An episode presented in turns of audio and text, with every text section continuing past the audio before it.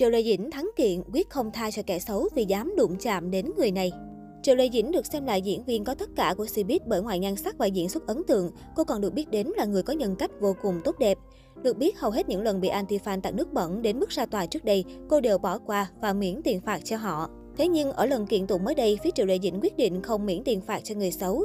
Lý do khiến phía mỹ nhân họ Triệu làm vậy là để bảo vệ danh dự cho chính cộng đồng fan của cô. Cụ thể, một anti-fan tên Lưu Hàm Thấm đã phải công khai xin lỗi vì đã có những lời lẽ xúc phạm đến Triệu Lê Dĩnh và người hâm mộ của cô.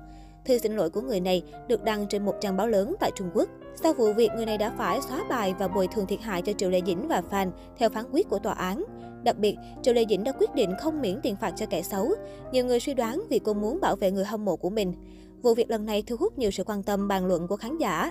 Trên cộng đồng mạng có người tiết lộ rằng, trước đây Triệu lệ Dĩnh bị mắng một cách khó nghe nhưng đã miễn trừ bồi thường. Không ngờ lần đầu tiên cô không miễn trừ là liên quan đến quyền lợi của fan. Theo đó, ngoài việc bày tỏ sự không phục vì tình cảm mà Triệu lệ Dĩnh dành cho người hâm mộ, khán giả còn cho rằng cô nên áp dụng biện pháp cứng rắn như vậy ở những lần sau. Được biết bên cạnh việc sở hữu cộng đồng fan đông đảo, lượng anti-fan của Triệu lệ Dĩnh cũng nhiều không kém.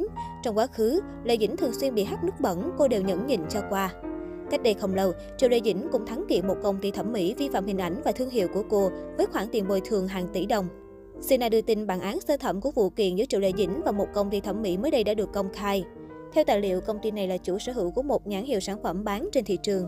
Đáng chú ý, công ty đã sử dụng hình ảnh của Triệu Lệ Dĩnh để in trên bao bì sản phẩm, đồng thời còn có dòng chữ quảng cáo Triệu Lệ Dĩnh chung tay quảng bá thương hiệu. Không chỉ vậy, công ty này còn phát hành nhiều video quảng cáo sản phẩm cũng như đăng tải trên nhiều kênh video ngắn để lan tỏa, trong đó cũng sử dụng hình ảnh của nữ diễn viên Sam Sam tới đây ăn nè. Do đó, tòa tuyên án công ty này đã vi phạm bản quyền hình ảnh chân dung và tên thương hiệu của Triệu Lệ Dĩnh. Theo bản án, công ty phải lập tức ngừng sản xuất quảng bá và bán các sản phẩm vi phạm có liên quan, đồng thời tiêu hủy các sản phẩm và bao bì vi phạm đã được sản xuất, xóa nội dung của sản phẩm vi phạm, công khai xin lỗi Triệu Lệ Dĩnh cũng như bồi thường thiệt hại kinh tế 300.000 nhân tệ, hơn 1 tỷ đồng cho nữ diễn viên.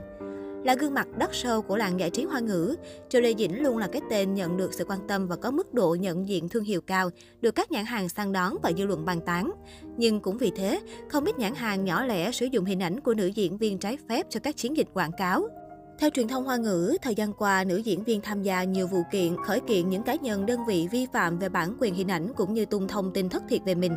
Trước đây, Triệu Lệ Dĩnh cũng nhiều lần kiện những đơn vị doanh nghiệp sử dụng hình ảnh quảng cáo trái phép và liên tiếp thắng kiện.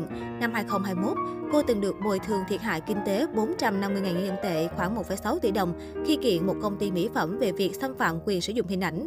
Đồng thời, phía công ty này cũng phải có nghĩa vụ xóa bỏ mọi nội dung vi phạm và công khai xin lỗi. Sau dự án chuyển hình Hạnh phúc đến vàng già, Triệu Lệ Dĩnh sẽ trở lại với địa hạt cổ trang với phim truyền hình Giữ Phượng Hành đóng cùng Lâm Canh Tần.